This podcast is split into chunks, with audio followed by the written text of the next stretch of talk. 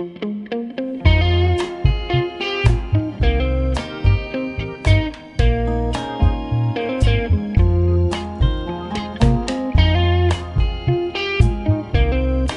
to We Are Chaffee Looking Upstream, a conversational podcast of humanness, community, and well being based in Chaffee County, Colorado. I'm Adam Williams. Today I'm talking with Eric S. Lee, Executive Director of Full Circle Restorative Justice, based in Salida, Colorado. He's also an author and a man who has a rich history of entrepreneurship and service to others. Eric and I get into some good and deep waters in this conversation. He has published three books. The most recent is titled 29 Degrees How to Live a Life of Inner Peace, Joy, and Purpose Regardless of Circumstances. So naturally, we talk about inner peace. We talk about meditation and other practices for getting to know our higher selves. That takes us into conversation about God and spirituality. Now, as you might have heard me say in a previous conversation on this podcast, and as you will in this one, talking about God and religion, it can feel like a dicey topic area for me. But I do love to get into a reflective, insightful conversation with someone like Eric about spirituality. It brings an honest, humble, and inclusive perspective. It's not dogma, it's about self awareness. And to me, it's as simple as thinking about how we can do our best by ourselves as individuals and for each other to make life more meaningful and more connected. We talk about how Eric came to his spiritual interests and practices as a young man who had found himself struggling with a partying lifestyle that was not compatible with that higher self kind of life. We talk about Detroit and the Motown era of his early years and other influences in his life as a kid coming up there in the 1960s and 70s. And ultimately, we come around to his role now in our community through his work in restorative justice, particularly with youth.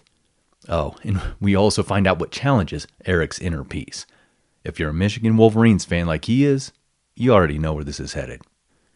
We Are Chaffee Looking Upstream is a collaboration with the Chaffee County Department of Public Health and the Chaffee Housing Authority and it's supported by the Colorado Public Health and Environment Office of Health Disparities. Show notes, including the transcript of today's conversation and relevant links, are on this episode's webpage at wearechaffee.org. Now, here we go with Eric S. Lee.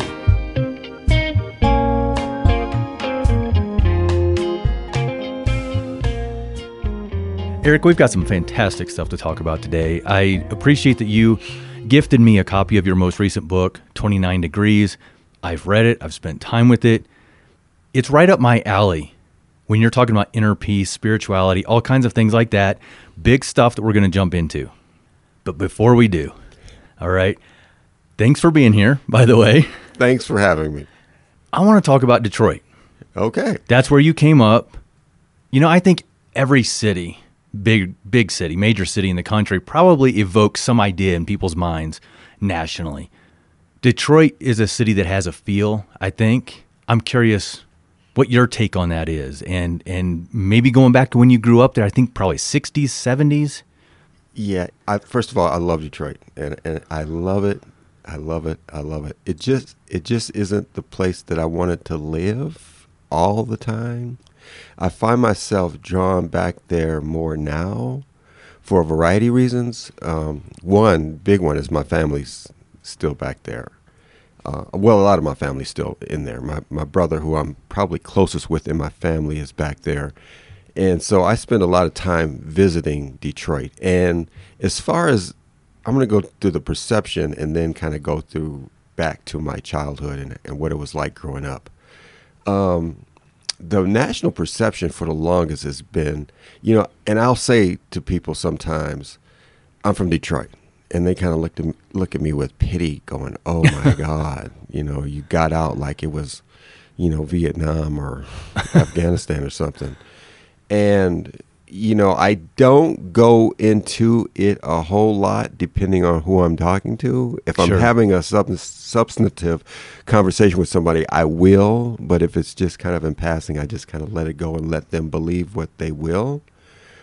Um, like a lot of big cities, I mean, there's a lot of people that have experienced trauma and and that kind of ties with the work that I'm doing and and through that trauma they begin to act out and you know some of the trauma is tied to lack of resources and kids not having adequate mentorship and all those type of things. And so there is in certain areas an element of danger or crime, like I think any big city. And like any big city, you have to know how to be in that space and you you got to know what spaces to avoid at certain times especially. And you know, once you get that, it's you're perfectly fine.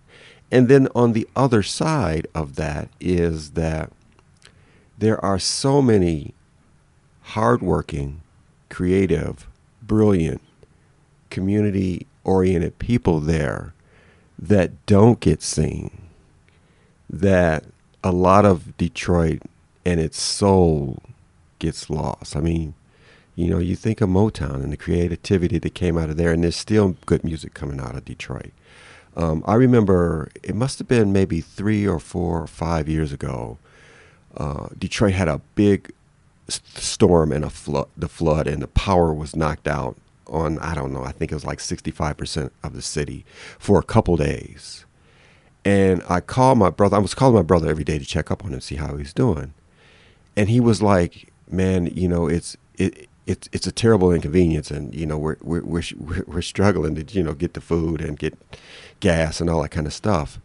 But the thing about it is, it's like you go to gas stations, and some of the gas stations were shut down because they didn't have power and there were people siphoning gas out of their cars to give it to people who Oh needed wow. it and giving people rides where they needed to go that were complete strangers.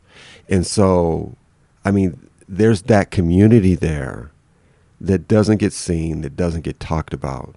And and the good-heartedness and the and you know, it's the Motor City, so there's this, also this blue collar, hard-working mentality that undergirds all of that as well and you know you just can't take it for what the perception is. And on top of that over the last 10 years or so detroit has been undergoing a renaissance where there's a lot more money coming in. Downtown's vibrant and alive. Businesses are flourishing. And so it's detroit is really coming back right now.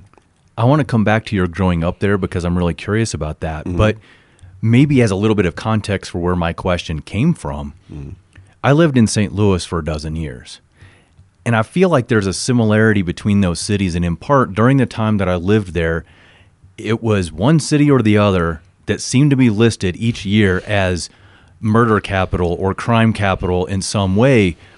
And I understood how that in St. Louis felt like a misnomer and it was unfair. I think St. Louis is a great city. I enjoyed my time there. So I feel like in that way there's a, a kindredship between St. Louis and Detroit and how some of those neighborhoods when you had white flight back in the 50s and the whatever it was that left just neighborhoods destroyed and then ultimately empty when buildings get cleared out. Mm-hmm. And Detroit went through some of those things, or still is, probably in, in plenty of the area. Mm-hmm.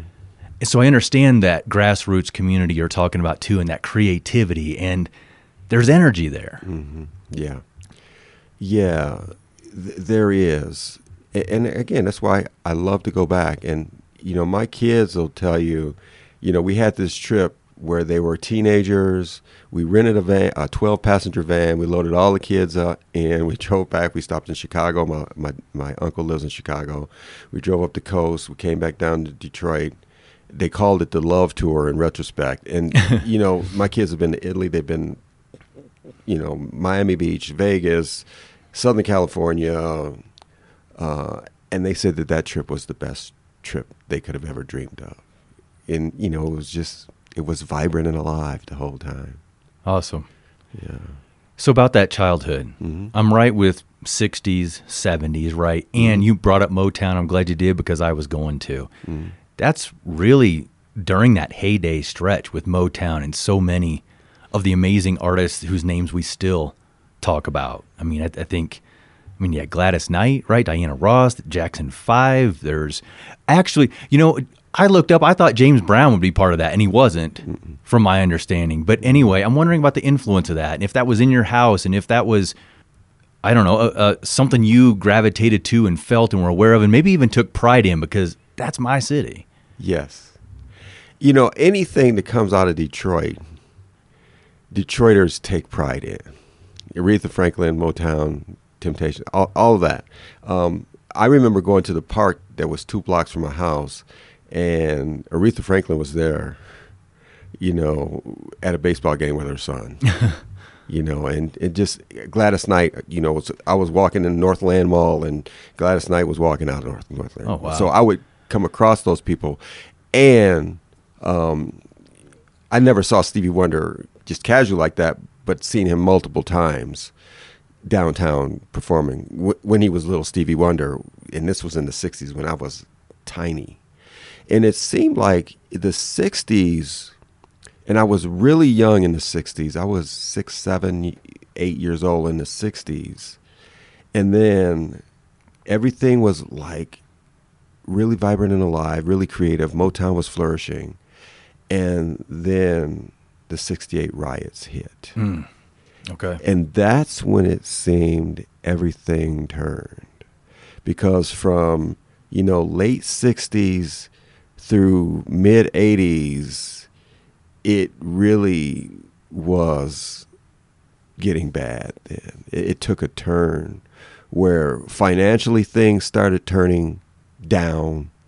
Um, a- and that had to do with some recession things. And you know, Reagan and trick. I don't want to get political, but trickle down economics didn't really help Detroit. Um, it hurt more than anything. I don't think it helped anywhere ultimately, but sure, Yeah. go ahead. Um, yeah, and I don't want to make a judgment, but it just you know economically Detroit took a hit and people started losing work. Um, the Japanese auto industry started really making headway importing. We started importing a lot of gas saving Japanese cars, and the American auto industry was slow to respond to that. And so lots of layoffs happened because of that, because the auto industry was it. And when that started taking a hit, everybody started taking a hit. Losing Sure. houses. Yeah.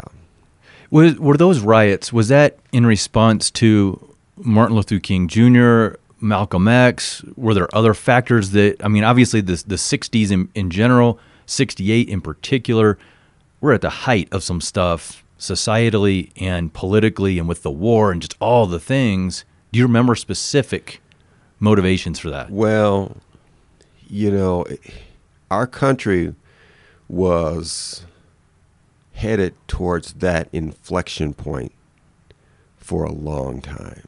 I mean, I think I think it was probably 10 or 15 years, well,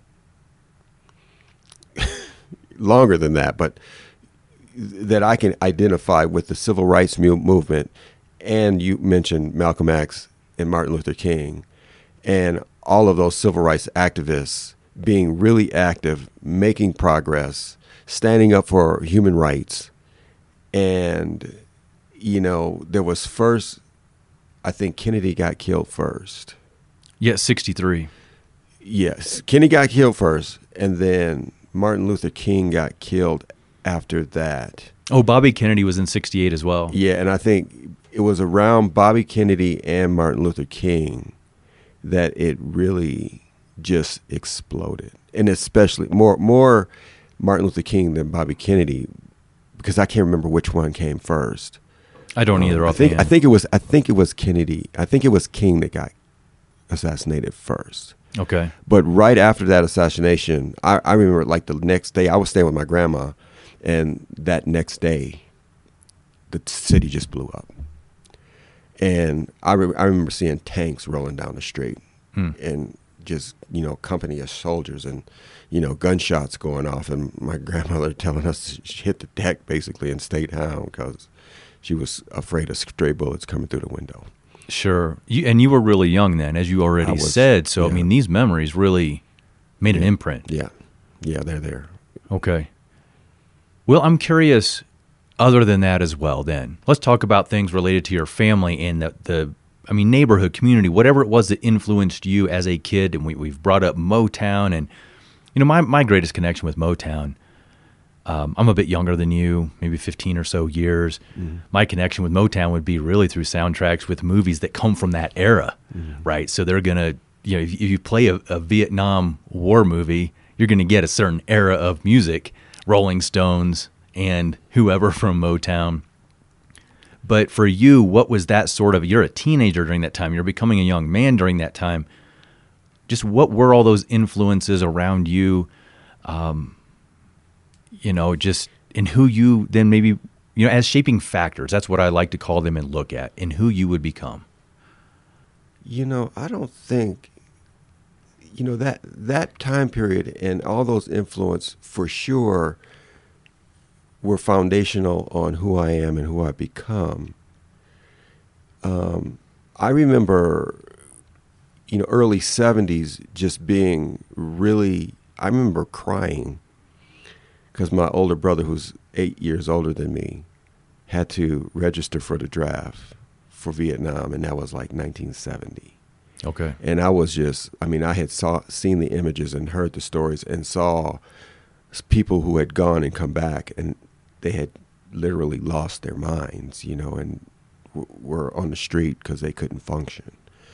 And I just remember being really impacted by the fear of that as a as a young teen. And then you know the, the other thing you know as that started subsiding was it- the other part of the 60s that that wasn't so tumultuous was just you know the the free love and the hippie stuff that was going the hippie movement that was going on and and the drugs that were going on you know and so as I grew into the late 70s and became a teenager the influence was you know smoking pot and every other thing you can get your hands on and just kind of being a, a party mammal for a time until until I reached a point where I just couldn't stand myself anymore because I had just gone too far off a ledge. And, you know, experiencing that had more to do with me turning around and really finding my spirituality and and reaching for the highest version of who I am is just kind of just the the almost the unconscious mindless accumulation of self-destructiveness that was condoned from say the late 60s through the 70s that really led me to saying okay life is more than this and I'm meant to do more than this Did your parents were they people you would say were role models in the sense of you can you can be more like or or were they struggling as well? Like what was what gave you the belief I can be more than this. I can do more. That was that's a great question, and I laughed because when you said, you know, I thought you were going someplace else, but you went someplace else.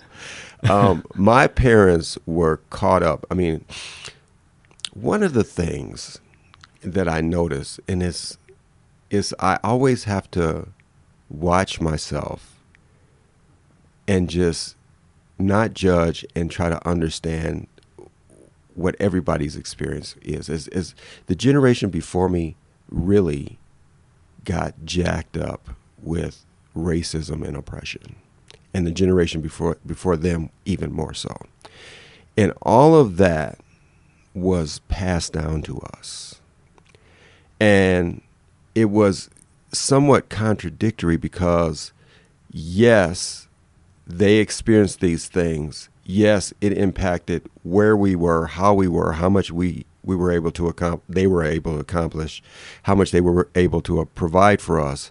But as we were coming up, it was it was kind of I'm not going to say completely dismantled, but it was diminishing slowly. And so our experiences in my generation weren't nearly as intense as theirs was but at the same time, you know, our parents are our biggest influences, and so they're giving us, you know, have you ever seen the movie The The Jerk with Steve Martin? Yeah, yeah. And he's telling he's this white dude who was raised by blacks saying, "Don't trust Whitey, don't trust Whitey." You know, Right, it's right. like so. I mean, it was that type of stuff going on, but at the same time, and my mom and dad were a little bit different. My mom was like, some of her best friends were white people and just the sweetest people you'd ever want to know. And so on one side, I'm hearing "Don't trust Whitey," and the next breath, some white person's walking in the house, and they're hugging and laughing and joking and having a good old time, and and so it forced me to kind of find who I was and how I fit in this picture. And again, part of what I where I was going at is they were impacted by racism and oppression, and it kind of limit limited what they were able to achieve. And maybe what they saw would be possible for you. Did they believe in that? Well, I think they did. I think that what they were modeling was there's a cap on what you can accomplish. Okay. But what they were consciously telling me is go out and do whatever you want to do because you can. And so I was getting a mixed message. Mhm. It was like, okay, go and do whatever you can do. You can do it. We believe in you. But, you know, all of us can't do that. And we don't know how much we really believe that, but we're going to tell you that because we don't want to hold you back.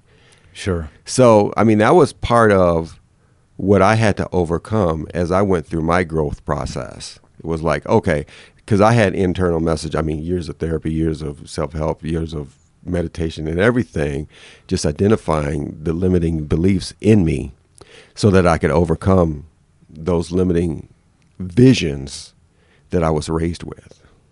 Right. I think self belief. Uh, that that's a a topic that I think about quite a bit actually, as I try to process within myself why why have I maybe had more pessimistic views about my limitations? How do I gain trust in believing mm-hmm. everything is possible? And I don't know. I still don't know where that comes from. But when we're raised in a certain way, they have certain mindsets and and oftentimes for good reasons, right? Like you're saying, there was oppression. There there were things that gave them the perspectives that they had. Why should they believe you were going to have any better? Mm-hmm. But I can appreciate that they didn't tell you you couldn't. They said go give it a shot. Not till later. Uh, uh, uh, and again, my mom and dad were a little different. Um, my dad was hit harder when he was a youth because he was out on his own at eighth grade. and Actually, dropped dropped out at, at eighth grade, and so his life was a lot harder than my mom's was. Though he, you know, went to the army, came out, he had a he had, you know, a decent job. I mean, he worked for the post office, so yeah. you know, middle income type of situation. But then there was just destructive habits like drugs and smoking and alcohol and all those other things that really may have held them back more than any of the external circumstances were. And I remember after I had moved to Colorado, I was married. I had a restaurant. I had a coaching practice. Most of my clients in my coaching practice were white. Um, I was really successful. I had two great little kids. And my dad called me. And he's like, How's it going? And I'm like, It's going great. And and this is another one of those phrases like "Don't trust Whitey" that that some black that I heard all growing up. And I said, "How you doing, Dad?" He got he goes, "I'm doing all right. White man still ahead." And he would. I mean, I heard that phrase my whole life. I mean, going up, I just didn't pay attention. It just my uncles would say it to each other. People walking down the street, white man still, you know, just we're never gonna get by. You know, we're never gonna elevate ourselves. And he said that, and I and I I'm looking at my life, and I said, Dad, I don't know. I think I think the score is at least tied right now. you know, and he was so wrapped up in what he believed he started yelling at me that that I was like insane to even think that I could be equal to white people. And he ended up hanging up on me because it's Huh. like I was I, I was standing my ground. It's like, you know, I had begun to I mean I was well at that point into my spiritual journey. and you know, listening and studying as many teachers as I could find, and the message was crystal clear to me that this isn't the difference. The, the, the, our skin and how we look in our exterior isn't the difference.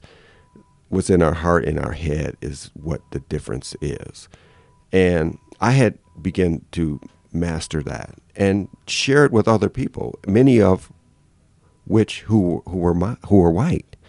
And so there was no way I could see from my perspective and and take that on that we as a people were less than anybody because we're all made from the same stuff. It's about all of us kind of addressing and acknowledging whatever trauma or experiences had shaped and molded us and planted those limitations in us. And it was individual, it was on our individual selves to do that work and overcome it. And also, there was work to be done collectively as well. I think each culture has to overcome its own sense of limitations and trauma so that they can really be all that we are meant to be. What you're saying there about your dad and describing, of course, he's taking that from a certain place of experience. He's taking that from a certain cultural or social who he's surrounded by. And this is what everybody's saying. Mm-hmm. It's how everybody feels. It's just an understood truth in their their eyes. Mm-hmm. And then you go to a different group of people who have a different understood truth, fact, mm-hmm. solid. Just what what is there to question here? And anytime we question someone's truth, it it hits right. Like it it upsets them. Mm-hmm. It has, it upsets all of us, um, right. and and it hits that ego, and it hits what our understanding of the world is. And I've, I've decided that that understanding, having some sort of clarity, having certainty is so important, it seems, to humans as, you know, in general. Finding what our labels are and our lines and our boundaries and all the rules and understanding, because if all that goes away and everything is just up in the air and uncertain, now I don't, how do I make sense of life? How do I make sense of you? How do I make sense of me? Mm-hmm.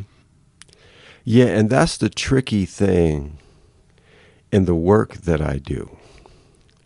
Because, you know, you know, there are those who have different different views that think that we're already there. That you know, there's they're out there. You know, racism doesn't really exist anymore. That was a period in our history that doesn't affect us anymore. We're all equal and that sort of thing. And you know, there are other people who are going, wait, no, there's just systemic things going on here that are keeping certain groups of people from achieving all that they can. And so you've got those going on there, right? And so I I tend to be a little more progressive thinking, um, but at the same time, it's hard for me. It's, well, it's not hard. I'll just say that it's something that I have to be conscious of that, yes, there's systemic things going on. But yes, each individual has the power to overcome whatever circumstance that is placed in front of them if they go as deeply within themselves as they can and find out who they really are and the power that really drives them that makes us all equal.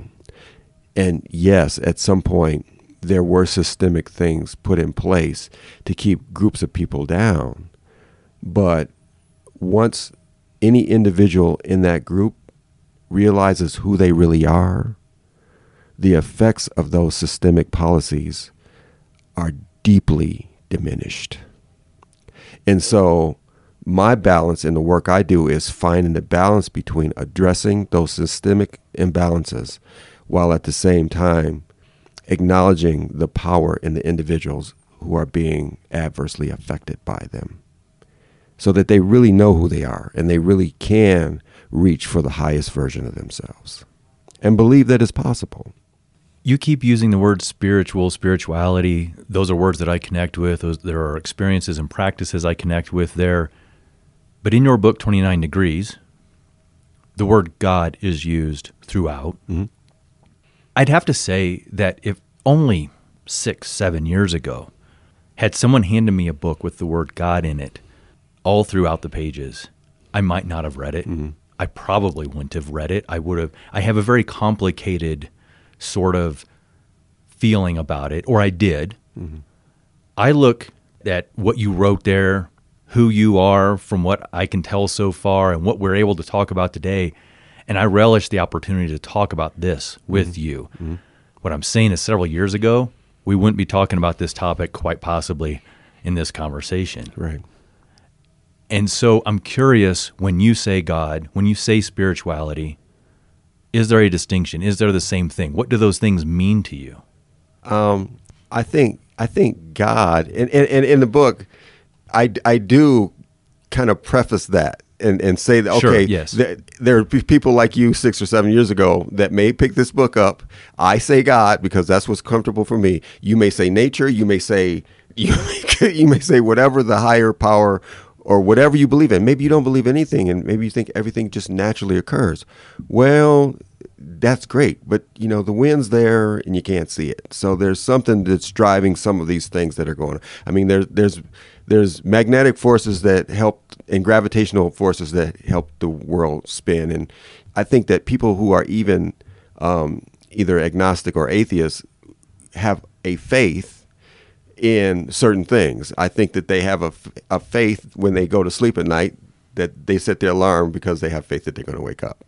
And they also have faith that, you know, the sun's going to come up in the morning and certain things are going to happen. It, it doesn't have to be a faith in God, but there's certain things that are happening, happening and they have faith that their heart's going to beat and they have no power in saying, okay, beat, beat, beat, beat. You know what I mean? So God is the source to me, and it's it's the source that's driving all of this in the universe. And to me, spirituality is the active practice of aligning with that source. And you know, I, I kind of believe that the source is moving us and mu- moving the universe, you, moving our galaxy, moving our solar system in certain direction in certain patterns. And and sometimes when we don't have faith we try to fight against those patterns. And that is a, a lot of times the source of of our dismay. I think that's where we come back to the idea that we need things to be certain and we need to have certain lines and boundaries and things that our limited human brains can comprehend. I need certainty.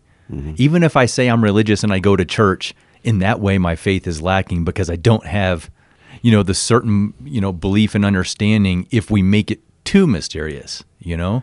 right yeah i think i've come to a place where i don't I don't have to know. And, and, and again, I make a, a big point in my book. And one of the biggest breakthroughs for me was one, having faith that being in alignment with, so, with source or the divine or God or whatever you want to call it gives me a faith that, that my higher good is what's at work here. That even if it's an obstacle or challenge that seems jacked up, there's something really good that's going on here. And in retrospect, looking back 100% of the experience of my life, there was something good that happened uh, that I look back and says, wow, that was great that that happened then because it brought me here or it brought me there and led me to this opportunity or that opportunity. Uh, and sometimes I'm able to close the gap in the experience that seems like it's a challenge or seems like it's messed up and say, mm this isn't messed up. And I can reframe it and see what the good is right then. Or if I can't, the biggest breakthrough was to say, I don't know what this is, but I believe at some point I'm going to look back and say, this is the best thing that's happened to me for some reason. And, and I can sit in that and have confidence and feel good about it. Yeah, I'm human. Yeah, there's times where, you know, I get anxious or stressed out or stuff, stuff happens, but I can really most of the time self correct to the place where I can be not knowing what a situation is, what it means, but have faith that it's working for my higher good and the good of others and the planet. Those stories, those examples, and that perspective in that book really resonate for me because I would agree that what I've learned to do is look back at anything that I thought maybe was a bad job situation or maybe a job I didn't get or a house that we wanted to to get or a move to make. Things that don't come together ultimately when we look back we see where we got to and how things played out.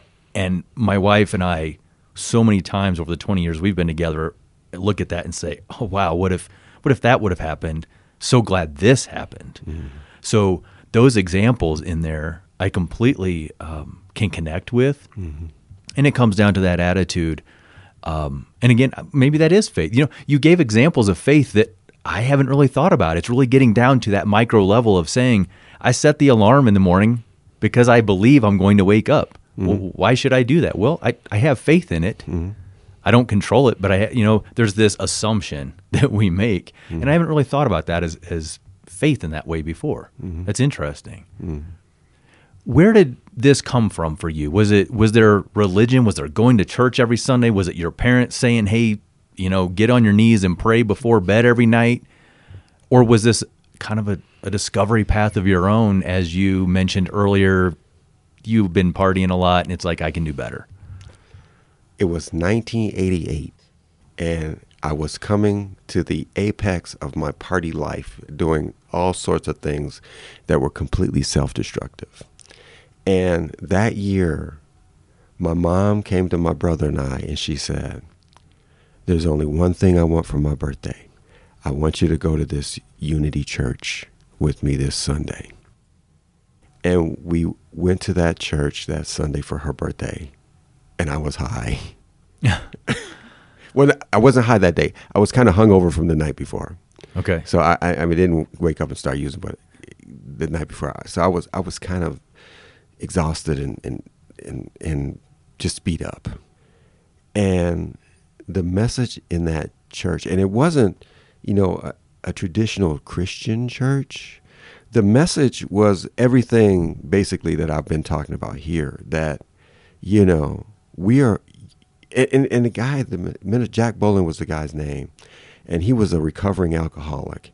And he would, he gave this sermon and he basically was looking at us going, you know, God is on your side, and you don't understand sometimes how you are aligned with that source and how powerful you are, and you can accomplish everything. So I really wasn't into traditional Christianity and, um, you know, paying praise to the Lord and Savior Jesus Christ and all that kind of stuff. Not that that's wrong, but it's just not what spoke to me what spoke to me was a power that was a part of all of us that fueled us and inspired us and lifted us higher when we thought we couldn't go higher. And it was non denominational, and that's what it was. And then come to find out that church would have its wind it would have a Sunday service and a Wednesday service. And the Wednesday service it would be like Zig Ziglar, Deepak Chopra, um, and just all these high level self help. Who, who's the chicken for the soup? Um, I can't remember. Oh his, yeah, yeah. He, chicken soup for the soul. The guy, I it'll it'll come to me. But but P, authors like that and inspiring leaders like that were the were the voices that would come to this church and speak. And I started going to those those Wednesday services and getting these inspirational messages. And that is like when I just like I stopped drinking, smoking, doing drugs, and everything the next week hmm. because of these message, and it just kept building from there. So it was from that, and I just kind of immersed myself in that type of material. And you know, shortly after I went to my first therapist and started really digging in to see what these messages were and why I was doing the actions I was taking and why I didn't believe in myself and all these things. And it really became, you know, the next 15 years of self exploration, self examination, self discovery, and, and self improvement. You've been meditating since around that time, too, I think, right? I started meditating about a year, maybe two years after that. So we're talking, I mean, that's more than 30 years. Yeah. Of what, I mean, what, what is that practice? Is it daily? Is it uh, How do you go about it? I wake up, make a cup of tea, go back, meditate for half an hour every day. Um, if I can find time at lunchtime, or not if I can find time, if I make time at lunchtime, I'll meditate at lunchtime or, or sometime in the afternoon as well for 15 minutes or so then. Is there a particular method of that that you have come to? There are so many ways of practicing meditation. Mm-hmm. And I'm just curious how you go about it. And and then also as an extension to that question, just the place of that in your life, what it means, what it's brought to you. You've been continuing it. This is a long time. Yeah, it know, means something to you clearly. Yeah, at first it was just a way to kind of practice getting to the silence um, and practicing. You know, if when I'm focusing on my breathing and I'm just focused on my breath, that's what I'm focused on. But like any human, you know, thoughts just incessantly jump into my brain. And, you know, the practice was just basically learning to notice the thoughts, learning to recognize that those thoughts weren't me. So they weren't something that could drive me to anxiousness like it does so many people and like it had done to me in the past. And so when I could recognize that I'm not necessarily the thoughts that are coming to my mind, but there's they're just almost like visitors coming to try to influence me or to try to get me anxious or to try to get me to remember something, but just to let them go. And, and this wasn't the time. And and then the, it was almost like a game where I was trying to see how long in silence I could go before the next thought comes. And sometimes it's, you know, half a second, sometimes it's five or six seconds. And just learning to be in that silence was bringing me more and more peace as I went through my days and I approached my life. And I also recall that I became much more creative and messages would come to me. I mean, that's how my first book came to me. Well, that was more like a dream, but it was like the the inspiration and the discipline for my creative endeavors came because I created space for that silence. Um, and recently, I've switched within the last year. I switched what I'm trying to do. Uh, I started listening to this gentleman named Joe Dispenza, and what he has me doing now is just kind of, you know, being becoming aware of every part of my body first, and that's the first part of my my meditation practice. And then the second part of it, I just kind of go to each chakra. I sense the color, I sense the energy of the chakra, and then I, you know, once I hit, hit all seven chakras, just kind of see how all that energy is blending to form my aura, and just recognize that I am more than physical, that I'm probably, I am more spiritual more energy than physical and getting in touch with that. And then the last piece is just feeling the space of different parts of my body as it orients in space. Feeling my head, how that is in space, my chest cavity, how it is in space, the space around it, and then trying to kind of melt the barrier between the space that I occupy and the space that's surrounding me so that it all becomes one. And just kind of when I'm going through that and I'm conscious of that, you know, thoughts really come and go a lot more easily. And I'm in a space that is peaceful without thought a lot more naturally. A line that I've been encountering, I think kind of more frequently lately is we're not human beings having a spiritual experience, we're spiritual beings having a human experience. And that came to mind as you're describing all of this the aura and the energy around being a spiritual being embodied in a human body, a human experience. Mm-hmm. I've been meditating for five or six years. And I talked about meditation on a previous conversation on this podcast with Jenny Davis, who is a practicing Buddhist. Mm. And I brought up the idea of how I think a lot of times people struggle with the idea of meditation. They might say, Oh, I've tried it once or twice. I was really horrible at it. And she had a great take on this because the reason people say they're horrible at it is, well, my thoughts keep interfering. I can't I can't get quiet. I can't just sit there. And she said, but noticing those thoughts coming in is actually practice that mm-hmm. you're actually maybe really good at it if you mm-hmm. look at it in that way. Mm-hmm. And i thought that was kind of an amazing take on that as well. Yeah, and and that's that's huge because then and this is this is where you start to move more into the spiritual realm and in a higher power realm it's like and and the first person that asked me this question well, it wasn't talking to me specifically but it was in a book and it, he would say it again in a lot of talks is okay you're noticing you get to a point of you're noticing your thoughts right? So then you have to ask yourself the questions who's that who's noticing? Who what is that and and I don't have a good answer for that but I know just asking that question pulls me out of the limited view of who I am right here that there's something more to me than just this blood, flesh, and bones. There's there's something spiritual that's that's higher than me, that's more connected with with everything than just this individual Eric. So a lot of what we're talking about here, and I said is what's described in your book, is neutral judgment. It's it's neutrality. It's things are not good or bad. We tend to look at things in the, in this binary way, right? That's a word that's really common right now, especially as it relates to gender. But it's about how we look at either or throughout all of life: good, mm-hmm. bad, black, white, you know, dark, light. But the way I look at it is we know darkness because we know light and vice versa. We know war because we know peace and mm-hmm. so on. It's it's these it's these opposite spectrum ends these binaries that we actually need i think mm-hmm. to balance each other.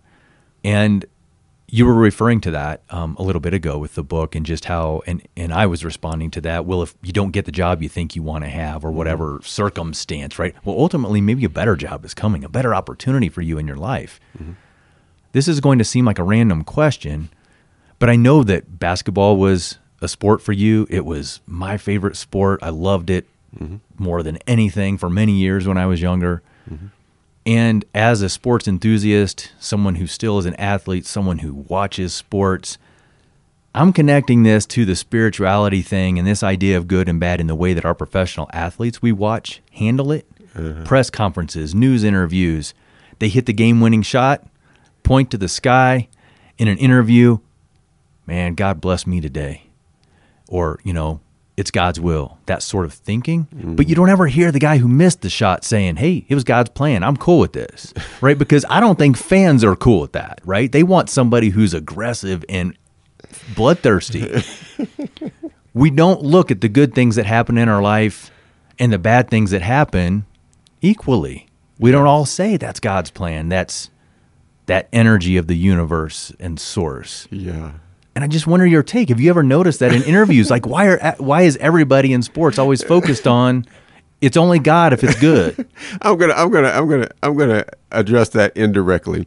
Um, so I was having a conversation with my daughter about um, about spirituality because my daughter she she she is she is a spiritual dynamo. She's an activist and she's she's she's like me. I mean, she's she's just this beautiful just angel, right? And so she's deeply into spirituality. She's deeply into um, finding her higher, ground. And I'm a, I'm you know as her dad a bit of a mentor to her, and she knows that I meditate, and she she's always inquiring about that, and she always wants to know how I figure how I managed to stay calm through just about every circumstance and, and all that stuff. And even the, you know this conversation here, it's like, you know, I'm like this this spiritual guy, right? it's like who who wrote this spiritual self help book, and I and I told I told her I was like, yeah, I'm really calm until Michigan loses to Ohio State, then shit's gonna hit.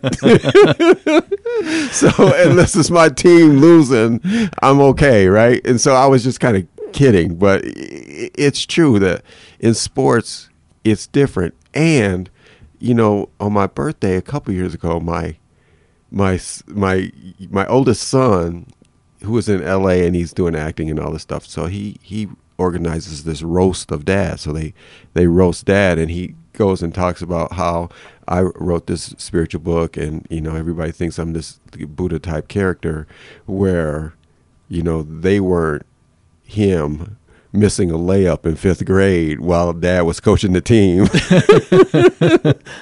and so, uh, so yeah, sports, sports, the point is sports does things to us that take us out of our spirituality, which I think over time I have grown to get better at. I still get affected by you know sports events and stuff. Like tonight, I'll be at TV rooting for the Nuggets and against the Lakers. You know, um, but ultimately, it's the same thing. And, and, and ultimately, a lot of times when you miss that shot or when you lose that game or, you know, if you get an injury, that sometimes it's because you were called to do something else that you got that injury, mm. something more meaningful.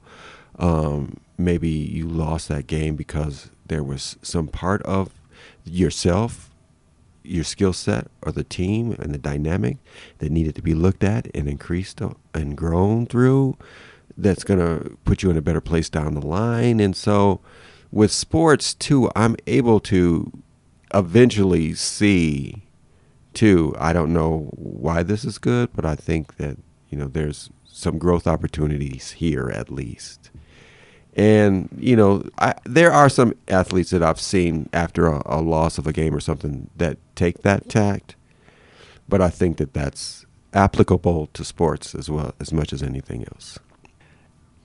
There's something else in your book that I, it's death. The topic is death.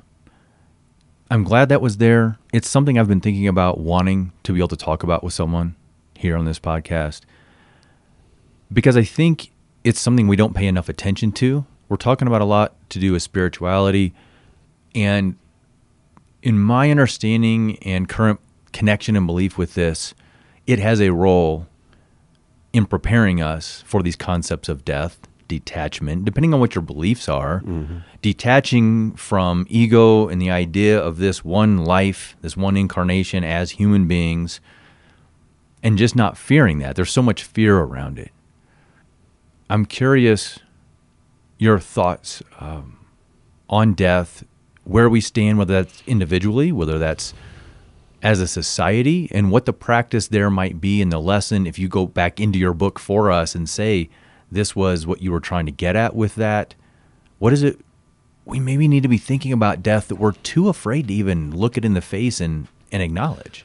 So, yeah, death was one where it was like I, I, was writing the book, and it was like it was like always there, going, okay, you know, you're doing different aspects of life. You've got to do death, but you, you don't really want to because it's death, you know. And, th- and there is all this fear and unknown about it, and you know, I just I think going through that chapter, there was a couple things that I wanted to accomplish or I wanted to get across.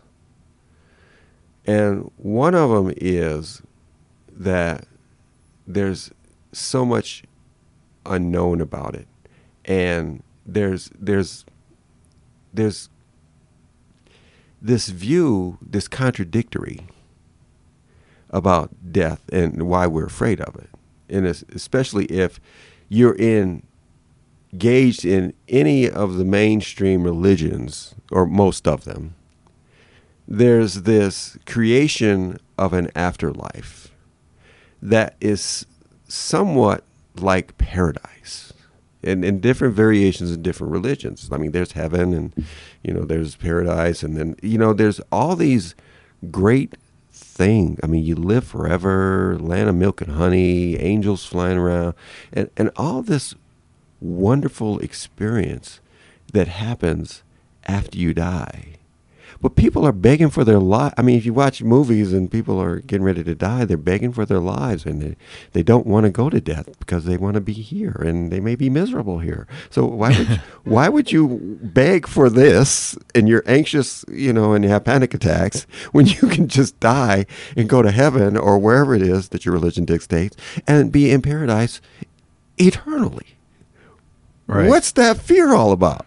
So, one, I'm going to challenge you if you are of a religious persuasion, to go deeply into your religious religion, whatever that says, and truly have faith in that.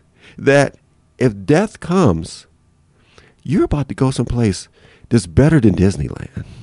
And that's how we should approach it, right? Or, or not should, because I don't want to dictate to anybody what they should do, but consider it because that's what your faith says that you should do. And then the other thing that I wanted to get across was if you don't have that, if you're an atheist or agnostic or whatever, and you believe that you just die and it's done, yeah, you may have a little bit more fear around that experience. But at the same time, that's giving you a lot more inspiration and fuel to live right now. To to suck every bit of enjoyment out of this life that you can right now without reservation. Don't hold back anything. And then, you know, the overarching I think theme that I tried to get at with that with everybody is just that that yeah, we have this experience as we know it for a finite amount of time in this physical body. Yeah, you know, we can argue that our souls or spirits live on and it's eternal or whatever, but I get to get be Eric, you get to be Adam this time, just like this, only one time. And so those people that we love, the experiences that we have, the friendships we share, all of those things are just are just gold. And we should treat them like that until the time that we can't treat them like that anymore. And in that way, I think if there is a fear around death or, or, that, that anything that death gives us fear around, we can we can overcome it with with the vibrance and spirit with which we live our lives today. I think a willingness to accept death as part of life does give more of that energy to how we live this life. And I think for myself that the fear aspect maybe is not specific to me and losing my life as much as it is my attachments to my wife and sons, for mm-hmm. example. Yes.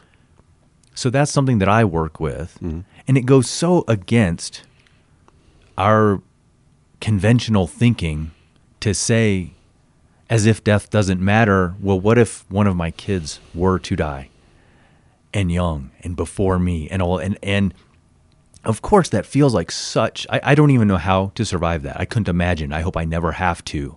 Right. And in that more spiritual place, if that's where we place the idea of truth and reality of experience, in those brief moments, I can, you know, think, but we all have that journey ahead of us. And it's not this egoic, human based sort of thing that we place so much fear into, right? Mm-hmm. That would mean even for my kids, theoretically, that's a big challenge when it comes to being this limited human who's thinking about these things that are so beyond really the almost the comprehension of our brains it's so challenging and, th- and that's why i say it's practice right because we can't flip a switch and have sudden understanding or certainty it's a constant struggle to work with these ideas right and you know i don't i haven't had the experience of losing a child and i and i brought this up in the book and it's like i don't want to pretend to to try to tell a person who has lost a child or lost anyone really that they shouldn't grieve how to grieve or any of that because that is also personal, and and I can't imagine the grief that's around some of the circumstances like that. And at the same time, I would like to ask the question, you know, and and, and also affirm something that you brought up earlier, and that is one, we are creatures who like to have some certainty around things and we want understanding. And sometimes we don't understand and and it's just like you know you may be headed you know west up the road towards a fire and I'm going, what the heck is that dude doing headed towards the fire? And and I'm asking the question that way because I don't understand what your path is. I don't know that you have people that you're going to save or try to find or whatever into that fire. So it's really hard for any of us to make a judgment about what an individual's path is and and this is the spiritual side of me that that there's something there's a purpose coded in us.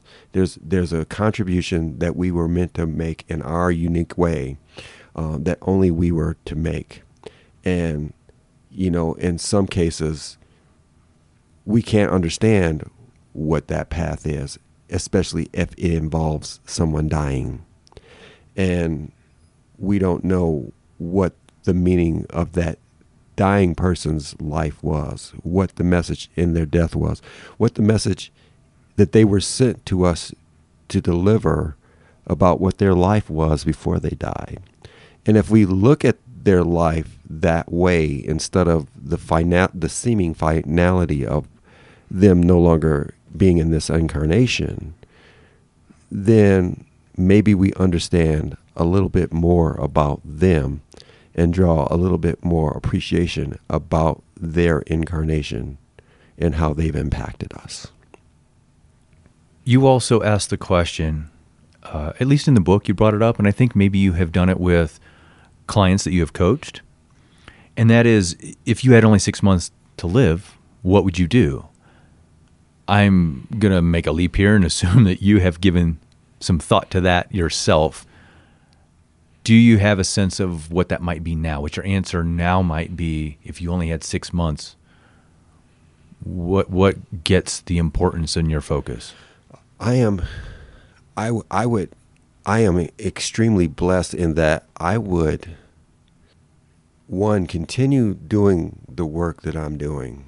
Um, I may turn up the heat a little bit to try to get some things done faster and also create a strong succession plan for leadership in our organization so it can the work can continue on. But I would make sure that a lot of the time would be spent just with the people that I love the family and friends that I cherish. I would spend as much time with them as possible doing all kind of things that we want to do together whatever that is. You mentioned organization. That's where we're going to go here to wrap up is having to do with your work as executive director of Full Circle Restorative Justice. Mm-hmm. Let's start with what is restorative justice mm-hmm. um, as a concept, and then as a practice and, and function, and how you how you use that. Mm-hmm. So, Full Circle Restorative Justice is um, well, first of all, restorative justice is an alternative to the traditional justice system. The traditional justice system is punitive.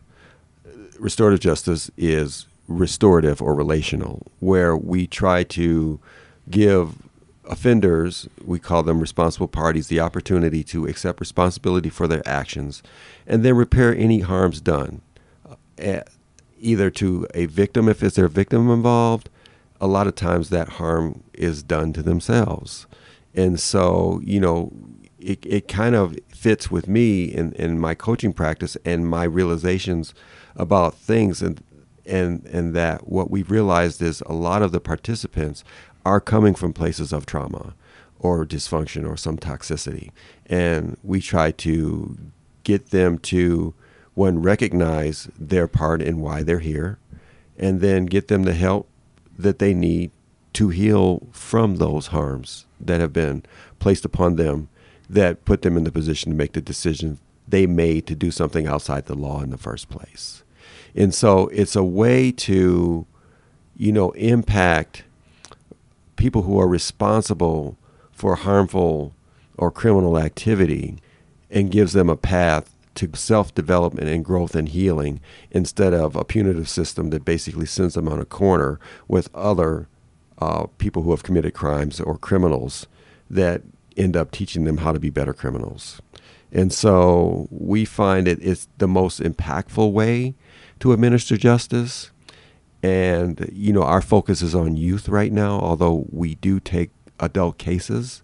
But we, we really want to both impact the youth to come through our program, giving them another option and another path for the rest of their lives being one of purpose and meaning, and also making sure the community stays safer overall so that we can grow as a society and a community to a more um, purpose driven, community driven, and supportive one in the future. The word that comes to mind most strongly with hearing how you're describing that is compassion. Mm-hmm. It's an approach of compassion in treating these people, these whether they're kids or whoever who are the responsible parties, as humans and teaching and coaching and bringing them along, mentoring, helping them repair connections, create connections, mm-hmm. and that that's not society wide what we're used to when we think of the word justice. You know, justice often, I think, evokes this idea of, like you said, well, you said punitive, of punishment, mm-hmm. of an authoritarian figure coming down on you. Mm-hmm. I don't know why we have such a disconnect collectively mm-hmm. and don't see maybe that compassion and true rehabilitation, right? That word gets used with our justice system. Mm-hmm. I'm not sure. I'm not an expert there, but I'm not sure how often it's actually got a role. Like you said, you get these people together and you treat them the way you treat them, they actually, many of them come out only having solidified in their current skill set that evades the law in whatever ways that, that they find as, as means in their lives. And and there's da- data that backs that up. That you know, if, if you take if you take a, a particularly youth, and you arrest him and you label him a criminal and you send him through the traditional criminal system, what you've done is you've created another criminal, which you've then just made the community more unsafe than safer. And not that you've lost a person, but you've lost an opportunity to direct that person towards being a contributing member of society. And you use the word compassion, and I think that's a great word. And, you know, another word. another word is that it's it's practical and it's frugal. I mean, because it's like, okay, first of all, it's it's more impactful because you're encouraging somebody to take responsibility for what they've done. Where the other system, you know, people are getting a lawyer and saying, "I didn't do it. Get me out of here." Right. So, which one is more likely to turn a, an internal corner and really transform themselves into the best version of themselves, not somebody who's trying to get out of trouble just for the sake of getting out of trouble. And then the other thing is if you if you take all of that stuff and then you take the data that backs it up, that you know you create less criminals with restorative justice than the traditional system. So it's a more practical solution if you look at it in the long term. I'm thinking about the stories we tell. When you you describe for that example, we take this kid, we label him a criminal. Now that's the story that that person's going to tell him or herself well, I'm a criminal. They decided I'm a, I'm a bad seed, bad mm-hmm. guy. I do bad things. Mm-hmm. And that starts writing the story going forward. Mm-hmm. And that phrase, the stories we tell, is something that I'm familiar with in spiritual practices and learning because what we're all needing to do is unlearn the stories we have spent a lifetime up to this point telling ourselves. This is what my parents said I was when I was 10, when I was 15, when I was 20. I was a loser. I was this, I was that. I was a quitter, whatever. Like, how do you break out of that? And the first thing is that we, I think we have to be able to acknowledge those were stories I told, but that does not mean that's who I am. It is not necessarily the story going forward. Right. And, and that's, you know, what, what we're trying to do at Full Circle is create um, a comprehensive system that, that, that the restorative justice piece is just a part of it. You know, it's like, you know, it's it's that inflection point with a person. But again, as effective as restorative justice has shown itself to be, it is still just a snapshot in time. And so that person coming out of that still has that message running through their brain. So, you know, a lot of our narrative to funders and, and people who want to donate is that we're trying to make sure we have the resources for people to overcome all of those messages through therapy, through coaching, through um, whatever. Sometimes it's drug rehab. It's all type of ongoing support, mental health services, and human growth services that will help the person. It could be meditation. Um, some of it is like you know we have agreement items in our budget where some of the the, the youth come through and they couldn't afford jujitsu lessons or they couldn't afford to go to trade school. So, you know, they, they're in a hopeless situation and they don't see a way out of it. And we want to bridge that gap with the resources so that not only do they get the mental health services that they that they need, but they also just get the self development pieces and the pieces of life that just make them human so that they can pursue a path that helps them feel more human and go after a path and purpose. Eric, I want to thank you for everything that you've shared here. I know we could have taken this conversation in so many directions. There's mm-hmm. a lot more about your story that um, I know hints of, and I would have loved to have gone there. And maybe we can do that over coffee another day. Yeah, so I'd love to. But I appreciate everything you've shared here, mm-hmm. and and introducing yourself to this area, to Chaffee County, with the work you're doing with restorative justice. Yeah, thanks so much for having me, and I, I love Chaffee County. I love being here. It's just, it's just a blessing and a dream come true. Absolutely, I agree. Thank you. Thank you.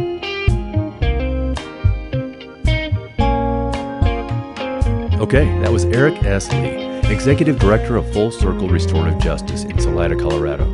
If our conversation here today sparked curiosity for you, you can learn more in this episode's show notes at wearechaffee.org. If you have comments or know someone in Chaffee County, Colorado who I should consider talking with on the podcast, you can email us at info at wearechaffee.org. We invite you to rate and review the We Are Chaffee Looking Upstream podcast on Apple Podcasts, Spotify, or whatever platform you use with that functionality. We also invite you to tell others about the Looking Upstream podcast. Help us to keep growing community and connection through conversations like these. Once again, I'm Adam Williams, host, producer, and photographer. Jon Pray is engineer and producer, and thank you to KHEN 106.9 FM Community Radio, where we recorded today's conversation in Salida, Colorado. To Heather Gorby for graphic and web design, to Andrea Carlstrom, Director of Chaffee County Public Health and Environment, and to Lisa Martin, Community Advocacy Coordinator for the We Are Chaffee Storytelling Initiative. Again, the We Are Chaffee Looking Upstream podcast is a collaboration with the Chaffee County Department of Public Health and the Chaffee Housing Authority, and it's supported by the Colorado Public Health and Environment Office of Health Disparities. You can learn more about the Looking Upstream podcast and related storytelling initiatives at wearechaffee.org and on Instagram and Facebook at We Are Chaffee. Lastly, thank you for listening. And remember, as we say here at We Are Chaffee, be human, share stories. Share stories, make change.